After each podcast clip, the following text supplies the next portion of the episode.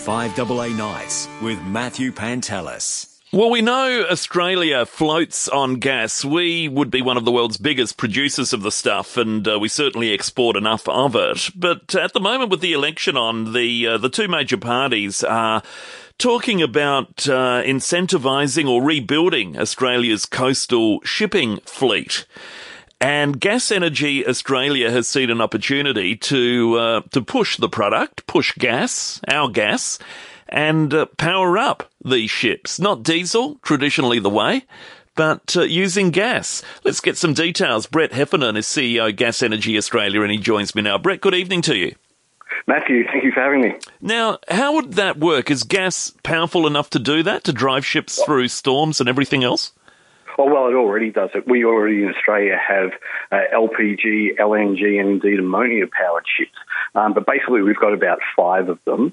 Um, and the opportunity here, as you pointed out, is if we're going to go down the path of rebuilding Australia's coastal shipping fleet, um, let's make sure it's running on something that, one, is 25% lower emissions today compared to diesel, but over time will be net zero as um, renewable gases become more mainstream.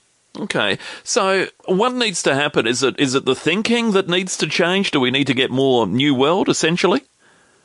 No, I think gas is uh, something we have in abundance this, in this country, so it's something that we need to capitalise on. And one of the uh, the things that both sides of politics have been talking about is the need for a sovereign fleet mm. for national security. Well, part and parcel of that, as we know at the moment with fuel prices, is fuel security.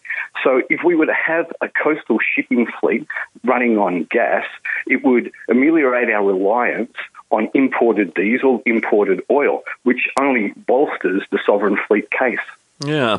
Uh, do you think defence would be interested in this? Because, you know, if we're talking about ships being used in war, one missile strike, at least with diesel, it, you know, it, it burns at a different rate to gas, which is more highly combustible, of course.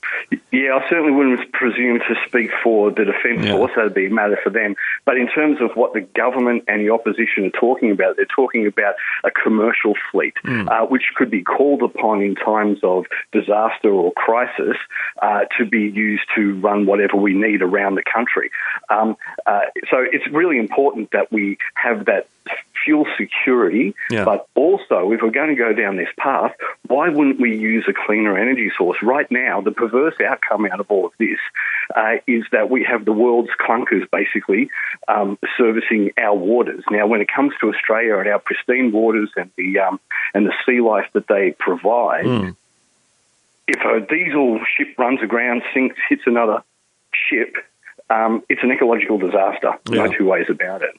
Um, if it's on, if that, that, vessel runs on gas, you simply release the gas. Mm. It has no environmental impact. It doesn't sediment, uh, and it doesn't slick. Yeah. It's, it's got advantages. There's no doubt about it.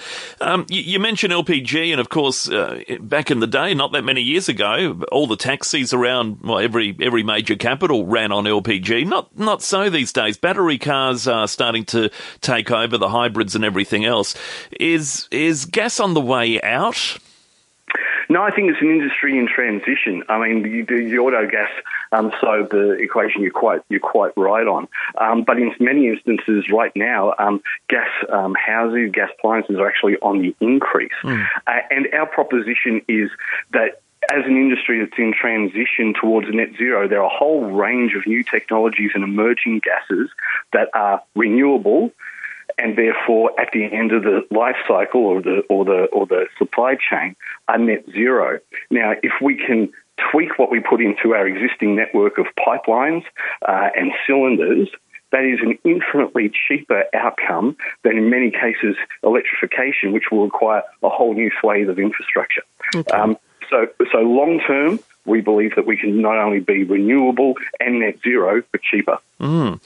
Is hydrogen a looming threat to gas? I mean, that's, you know, we, we, we're embarking on a green hydrogen plant here in South Australia at Whyalla. It's uh, talked about as the future. Hydrogen powered cars are apparently on the way as well to maybe even overtake battery cars long term. Who knows? But uh, it's it certainly seems to be a changing dynamic.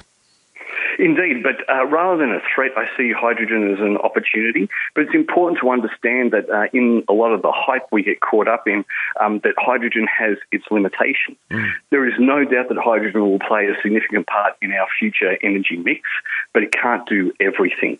Um, so we need to be aware of those sort of practical limitations uh, of hydrogen. For instance, hydrogen isn't going to power your gas barbecue.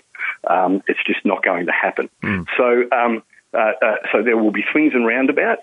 But um, as an industry that is looking for that transition, my members are heavily involved in hydrogen. They see it as a, another gas of the future, yeah. but we need to make sure we put it in its perspective. It's interesting, isn't it? I mean, going back to what you said about uh, diesel and having our own supplies of it, you know, we're reliant on overseas. Our our fuel storage, our 30 days or whatever it is, is kept in the US, for goodness sake. We've lost uh, refineries right around the country. And it makes sense what you're saying about having this natural resource that uh, we're just perhaps not taking enough advantage. Apart from, you know, everyone knows uh, your, your, gas oven at home or your hot water service if it runs on gas, beautiful, works a treat. But uh, we could be using so much more, couldn't we?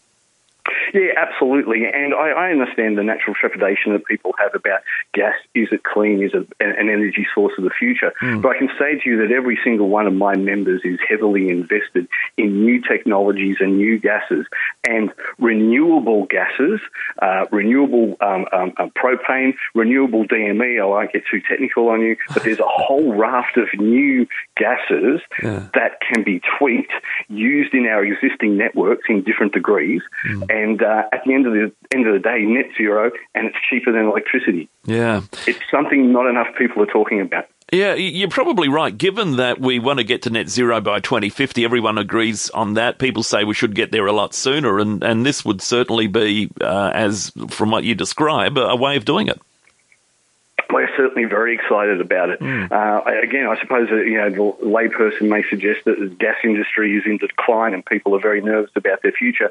Um, quite the opposite. There is enough emerging technology and scientific rigor and experimentation taking place that we say, see gas being a very important part of Australia's energy mix, not only today and into the short term future, but well beyond 2050. Is there any estimation as to how much we have in reserve still in the ground?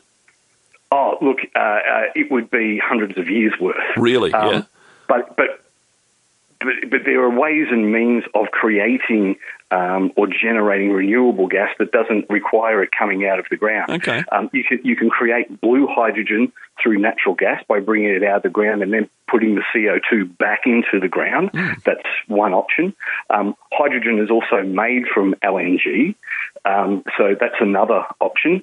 Um, there's um, uh, a, host of uh, uh, varietal things that you can do um, to, to, to make sure that people get the energy they want in the most reliable, affordable way. How about that? All right, Brett, appreciate your time tonight. Thank you.